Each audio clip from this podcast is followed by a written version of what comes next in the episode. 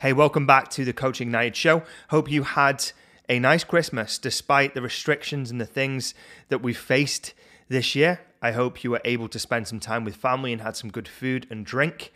And Today, we're going to be diving into the third part of a three part high performance series. Now, if you care about helping people, increasing your performance, and scaling your income, then this podcast is really for you. Together with inspiring guests, we're going to cover everything you need to cultivate a thriving business. And I've personally coached hundreds of personal trainers, health coaches, and business owners on the topics of sales, crushing fears, cultivating confidence, and developing these high performance habits in their business. So, this show is very much an extension of what I teach day to day with my clients. So, if you want to have, do, or be more, then you're in good company here. This is the podcast for you.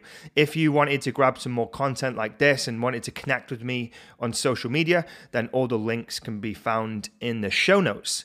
Now, let's get into this episode.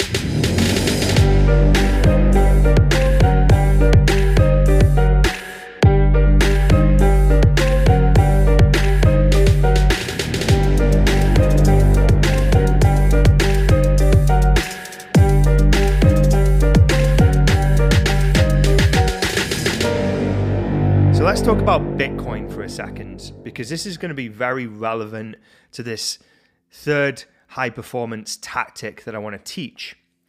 And if you've been watching the press recently with Bitcoin, it's been going crazy, particularly over the last couple of days, actually. Over Christmas, it's gone nuts, right? There's a lot of hype around Bitcoin and its price. Um, I'm just looking at my app right now. In the last week, it's gone up 16%. Let me flick to one month. It's gone up 49.28%. In the last three months, 126%.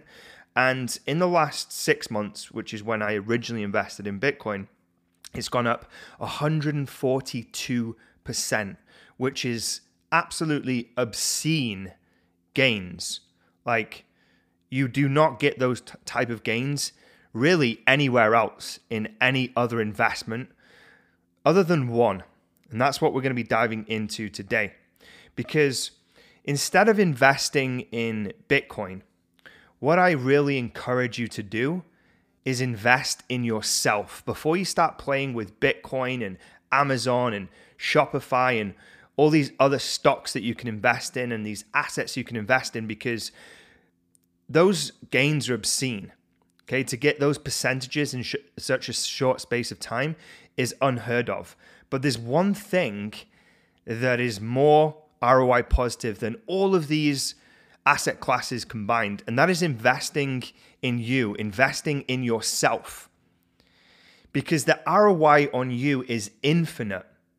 The ROI on the investments that you make in yourself is astronomical. It's insane. And this is why personally speaking, because I'm going to share my own experience, is we allocate capital to investing back into us, into the business, into product development, before we then start diversifying out into things like Bitcoin and other asset classes and property, because we know that the ROI on us and our business is going to be far greater than all these other assets that you don't really control. And it's not until you've got an abundance of cash and you don't have anything else to invest in your business that you then start looking to these other asset classes like Bitcoin and gold and, and stocks.